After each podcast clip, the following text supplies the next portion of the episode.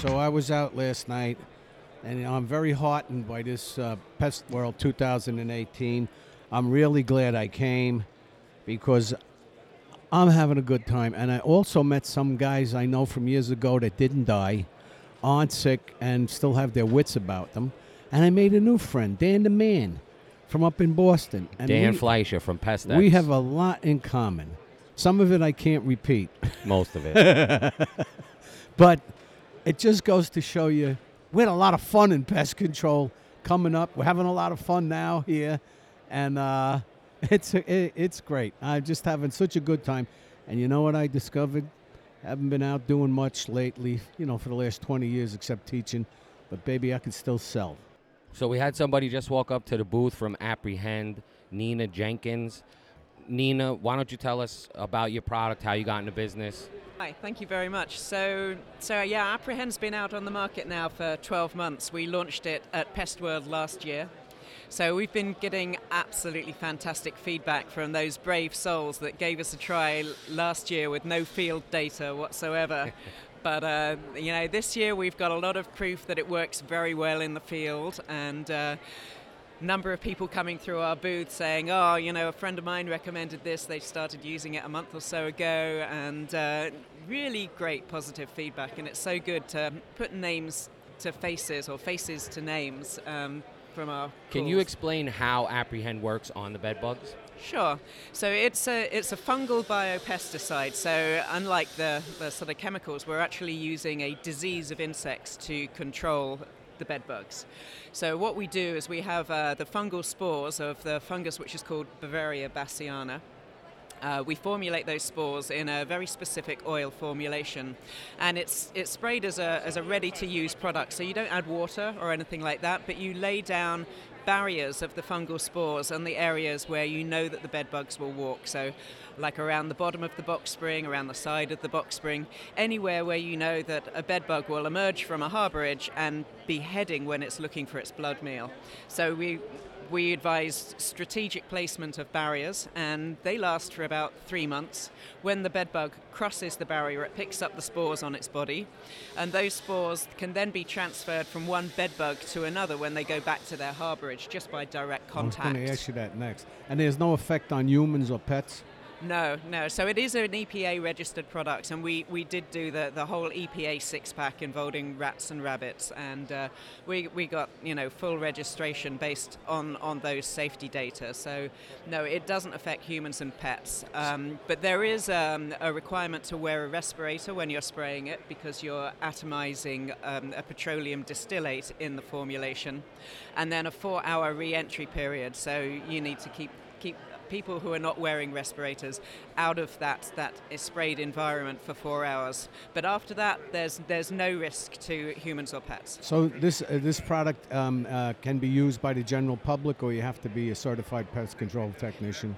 Yeah, we only sell to licensed pest controllers. Is it a 25B product? No, it's fully registered, with the EPA, okay. and we have uh, state-by-state registration throughout the U.S., with the exception of California, which will come in. Two- We're here at Pest World 2018 in Orlando. We have our good friend Dan Fleischer from Pestex in Boston, Massachusetts. What? Where is it though? Actually, F- It's actually in Framingham. It's about 25, 30 miles west of Boston. Okay, so Framingham. I met Dan at Pest World in D.C. probably about 10 years ago, and uh, he reminded me of a guy from Brooklyn, and we've just hit it off since. So, Dan, why don't you tell us a little bit about yourself, how you got started in pest control, where you're at now? I'll ask some more questions as we go. So I started in the uh, business. Uh, actually, my father and my grandfather and my uncle started a pest control company in 1962. At that time, I was only seven years old. But uh, growing up, uh, as I I got older, uh, I would work from the, for them. You know, summer times on the bird crew or the termite crew. You know, make a few bucks for school. I actually bought a motorcycle one summer with the money I made, much to their uh, chagrin, which is Yiddish for not being happy. But I think You got it. You got it. Um, and uh, I went to University of Wisconsin. I was supposed to be a lawyer. Uh, you know, Jewish kids, lawyers, or doctors. And my father said to me when I was graduating, he goes, you know, why don't you skip law school? Why don't you come, you know, join, come in the business? And the last thing I wanted to be was a bug guy. You know, it wasn't glamorous or sexy. I wanted to be a lawyer, save the world. You know, wear a suit every day. Next thing I know, I'm a, a pest control operator. And uh, you know, I learned from the bottom up. Uh, I used to go into the sewers of Boston with uh, uh, bread, lard, and cat food, uh, bags of it. Uh, they, they, the, the, the city guy would open up a manhole and he'd hand me a map and he'd say, "Listen, follow this map and I'll meet you, you know, 15 blocks away." You know, it was the summertime, it'd be 100 degrees, and I would literally walk with these plastic bags of bread, lard, cat food, and zinc phosphide shake it up, and the rats would literally follow me in the sewers, and I would just be scattering the bread, and they, eh, they would just like the Pied Piper, thousands of rats, American roaches.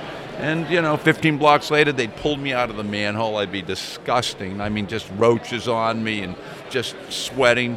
Um, but uh, little did I know that that was the foundation for teaching me a craft, if you will, right. that has stood me now I started my own company in 1991, so almost 30 years later, and uh, I, I, have the, the dream of all dreams of having my son, who joined me six years ago on mm-hmm. his own, right. with no pressure from me, calling me up, say, "Gee, I'd like to like to come work with you in the business." So it's really a dream come f- true for me because my father and uncle uh, sold their company back in the late 80s to Waste Management, and even though I wanted to buy the company, I would have to buy it over many, many years, and Waste Management just wrote them a check. Right. So I worked with Waste Management for, I had a three year contract, and after one year, we told each other to go f- ourselves, and, and that was, you know, that was good. Adios, amigo. so in 1991, it was January 3rd, 1991, it was three degrees below zero.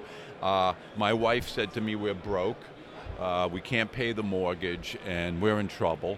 I said, well, you know, I do know pest control, so uh, I, uh, I took my credit card, I bought a used truck, I bought a uniform, I got some chemicals, and I went down to uh, the most wealthy real estate in Boston, Newbury Street, because the, the, residential there was three degrees below zero and a foot of snow on the ground. Mrs. Jones didn't have any carpenter in, so I can promise you that. Which, in retrospect, turned out to be a blessing because I knocked on commercial doors, right, for 12 hours, and I came back 12 hours later, and my wife said, "How'd you do?" I go, "I sold one account." She goes, "That's awesome." Next morning, I got up. She goes, "Where you going?" I'm going to go sell, uh, service the account I sold yesterday for $45, and I'm going to come back with three more. Well, one day she came home, and I had just sat at the bottom of the stairs to take off and take off my boots, and I said, "I'm just going to lay down here on the rug for a second and take a rest." And I fell asleep. But my wife thought I had fallen down the stairs and I was dead. So when she came home, you know, she was shaking me, and I opened my eyes, and she's crying. She goes, I thought you'd fallen down the stairs and dead. I go, no, I just took a little nap because I've been working around the clock, yeah. selling, servicing, and collecting. Restaurants doing in the middle of the night. Get up the next day, go sell. And she said to me, she goes, you know, she goes, don't you think you want to hire somebody? You can't keep going on like this. And I said, yeah, but if I hire if I hire someone, I got to give them half my income. She said, yeah, but if you keep doing this, you're going to be dead. So I hired my first employee. Oop. And the model came. The model was. I mean, she went to she went to uh, MIT Sloan School of Management to get her MBA. I went to Northeastern. So you think we'd have some sophisticated business plan? Every time I fell asleep at the bottom of the stairs, I hired another employee. there you go. That was the model. yeah. Now I, you know, I'm not the biggest guy. I got I got 15 employees you know, we're a very, very strong niche commercial base, which in retrospect turned out to be a blessing because I, have never laid off a guy. You know, when the, when it gets cold, I keep my guys 12 months of the year because that commercial base uses me 12 months right. a year, right? Yeah. So I'm blessed, and, and as a matter of fact, there's something very big just happened, and it's very confidential, but I can tell you guys because you're my friends. It was always my dream because my father never gave me or sold me any of his business. Uh, this year, I gifted my son uh, 25% of my company. Nice.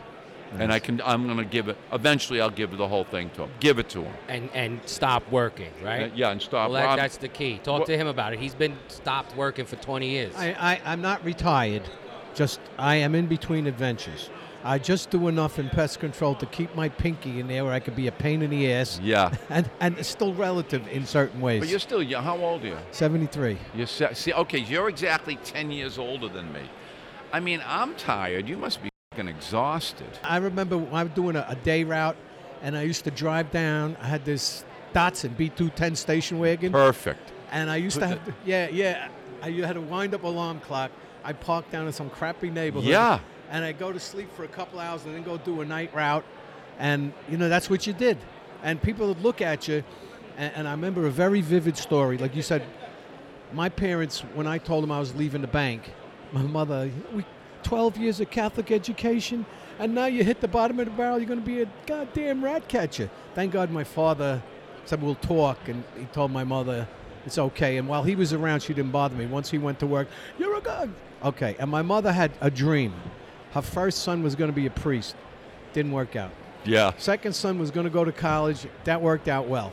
The third son was going to be a cop. So I told him, "Ma, two out of three. That's, That's pretty good average. Two man." out of three ain't bad. So, anyway, uh, and people looked at you like, "Oh, look what he did. He used to be used to dress in a nice suit." Yeah, but I'm making money now, baby. Exactly. So you could think. And I wear a uniform every day. I wear a uniform. people said that to me like. You, you, you got this. How come you? roll? I, I am more comfortable in a uniform, and I am selling when I'm in this uniform. When I'm in a suit, I'm like a lot of other people. When I got my uniform on, I'm unique. You're in go, you're in go mode. when I got the uniform on, I'm selling. There you go. And not only that, people say to me like, "You're doing what now?" I said, "Well, we're cleaning the sh- elevator pits." Why? I go, "Well, the guys in the elevator industry don't want to clean the pits anymore because they're afraid of the AIDS virus." What are you guys doing? I go, "We researched AIDS virus. We know how to put on a good show. We know that the virus dies after 24 hours exposure to the air, and we know we're going to spray it with bleaching water before we go down here. We do put on a terrific show, and it's good money, man." Why not? So I got a question for you, Dan. What do you think, or how do you feel about the current merger and acquisition situation in pest control? It's very interesting because, as you guys know, the big companies have been trying to merge and acquire smaller companies for many, many years. I mean, like I said, back in the 80s, and it was before that, Waste Management went on a buying spree and bought up a ton of con- companies. And it's still today they're trying to consolidate the industry. It's not working, and I, re- I think it's not working because guys like me who have sons who are interested in are going into it. But there are a lot of guys, as you know, who are selling because who yeah, because their offspring don't want to be. They're going to be a cop. They're going to be a priest. They're going to be a doctor or a lawyer. It's it's not a glamorous or sexy industry. Obviously, it provides beautifully. I mean, I'm four, my son's fourth generation, but I think it's going to it's going to continue to go on because a as as as uh, the, the, what the the speaker said today, we, we get paid on a multiple of revenue, not profit. So that's a big number. I mean, I mean, some companies I know are going two, three. I heard uh, Modern went for almost four times revenue. I heard that. I don't think it happened, but I know somebody that just went for like 3.3 times revenue. So it's getting up there close to four. It's crazy. So those are attra- you know, and if you're doing a couple of million bucks and someone's going to give you six million dollars, you know, you can look at that and you might you might take pause. My company's not for sale. As my son says, we- we're never going to be for sale. You know, I, I well, he's about to start a family. He's getting married. he right? got married. Oh, yep. He got married. right. Exactly. He got married in June. Yeah, and he's starting a family, and and he sees that this is a, a wonderful, uh, profitable, uh, rewarding. You know, we help people every day. We protect their home, their businesses, their, their, their food supply. I mean, it's wonderful. What we, we, we, we consider ourselves the old phrase, guardians of the environment. and and we we've increased longevity, life life longevity. In uh, a hundred years ago, you, average life expectancy was like forty six. Three reasons: better pest control, Better medicine. right, and and better agricultural products. Right. So two out of three of those deal with pesticides. That's right. so a better sanitation. So you know what? We're responsible for two of them anyway. It's and, and, and the other thing is I think it's going to continue to be the mergers are going to continue, but it's going to be difficult because I think more people instead of shying away from pest control, they're going to it, we're, we're going to be looked by society as you know these guys just aren't rat catchers. These guys Right. are keeping diseases out of our Right, schools right. and our hospitals. We're going to ele- we're going to be elevated. You know. The other- the other- the the other thing- consolidation what I like about consolidation is they can't do what we do as a small company. So when they buy these companies, all of a sudden we're getting we see like a two percent, three percent increase because they can't service them how the company they bought was able to service them. That's right, because they can't. It, you, you know more than it's now. It's a very much relationship bedroom. A bedroom, a relationship. Okay, that- let's go with that. Well, no, no, and uh, the reason I said bedroom is, you know, Waste Management said, okay, we're going to, to, to Dan Fleischer's pick up his garbage. Why don't we go and do his pest control? But it's very different picking up the garbage and going into Dan Fleischer's bedroom and then opening up his nightstand, you know, looking for roaches and you find a dildo. I mean, that's very, per- I mean, that's personal. That right? happened to you too? Oh yeah. I think everybody's got that story. well, of course we do. Look at it. You're even blushing, and it's hard to see. so yeah, I mean, the re- right. The bigger companies fail with the, re- I think, establishing that relationship, and that's what companies like Col- Old Colony and and uh, and Pestec survive. Right. Old Colony, it's Colony. And and you know what? The other thing too, I noticed when I sold my company, guys that worked for you, two of them went into their own business. They just went around and talked to the cu- you know the customers. They're like, "What's ha-? I go, oh oh oh." You don't have a non-compete with them. You got the non-compete with me. I'm not doing anything, man. Just keep sending those checks, boys, and everything will be fine. I, I, I don't know how you're running your company, but I did find out. They got a guy from India whose name, like he's interviewing you as a potential customer. He was lieutenant colonel in the Indian Army, third-rate Army, and and and, and he, he reports to people down in Tennessee. I'm in Brooklyn, New York. I don't give a shit about what you're doing. So this guy has no. He doesn't know that, that New York is a bunch of little neighborhoods. No. You got to learn the culture. Sure. You got to know how to talk. You- yeah, exactly. You got you. It's that connection. Right, right, exactly. So You know- Dan, what's your craziest pest control story? But aside from the dildo. All right. This is really personal, but I'm going way back now. Okay. Statute good. of limitations ran out. So when I was, as soon as I could drive, my father gave me a route. Okay? Nice area, downtown Boston. It was August. It was, you know, 85 degrees already at 7 in the morning. And, you know, I'm a young guy. I'm in my, you know, 18 or so. And, um, you know, you had the B&G sprayer. You pumped up the can. You, you knocked on the apartment door. If you were lefty, you went left and hit all the baseboards. If you were righty, you went right. Problem solved, done. So I knock on this apartment door, and the most breathtaking woman opens the door. Now I'm 18, she's probably 25 or 26. Okay, so, but she clearly looks like an older woman to me. I mean, certainly more mature. I'm 18, I'm probably a virgin.